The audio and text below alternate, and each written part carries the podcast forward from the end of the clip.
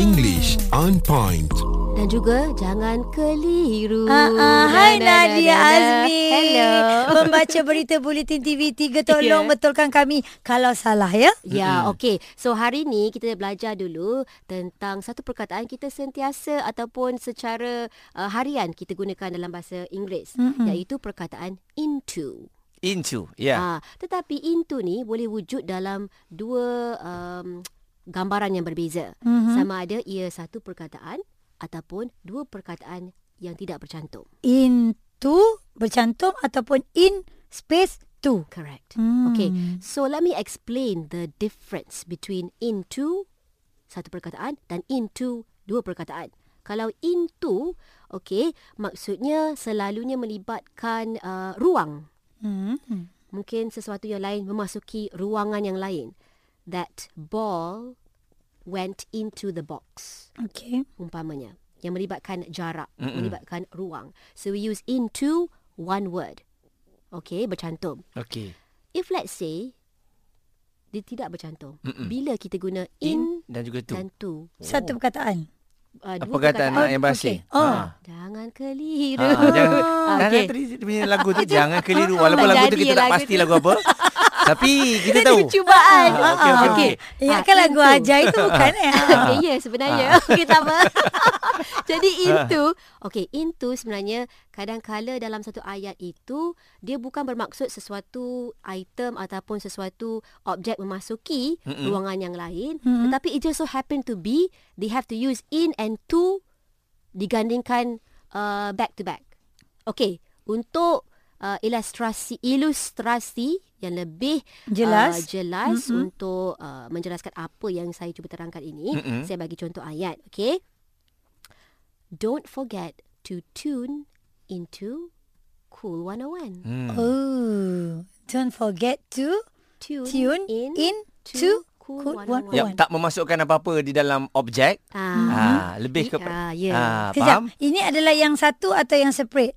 yang separate. Perkataan. Yang, Yang separate. separate. Okey. Okey. Ah, kita tak suruh pendengar Cool 101 untuk memasuki konti Corong atau ini, memasuki corong radio. Ya. Ya. faham. We just want them to tune in Yep. to Cool 101. Yeah. Ah, that's when it is two words. Okay. Into. Okay, another one yang lebih kurang sama, on to. On to. Uh, it could be one word or it could be two separate words on their own. Okay, bila dia satu saja, O N T O. Okay, on to uh, maksud dia juga kalau melibatkan ruangan mm-hmm. seperti into, tetapi on to itu adalah di atas sesuatu. Please put the book onto the counter. Hmm. Sebab kita dah letak buku itu di atas mm counter. So we put on to.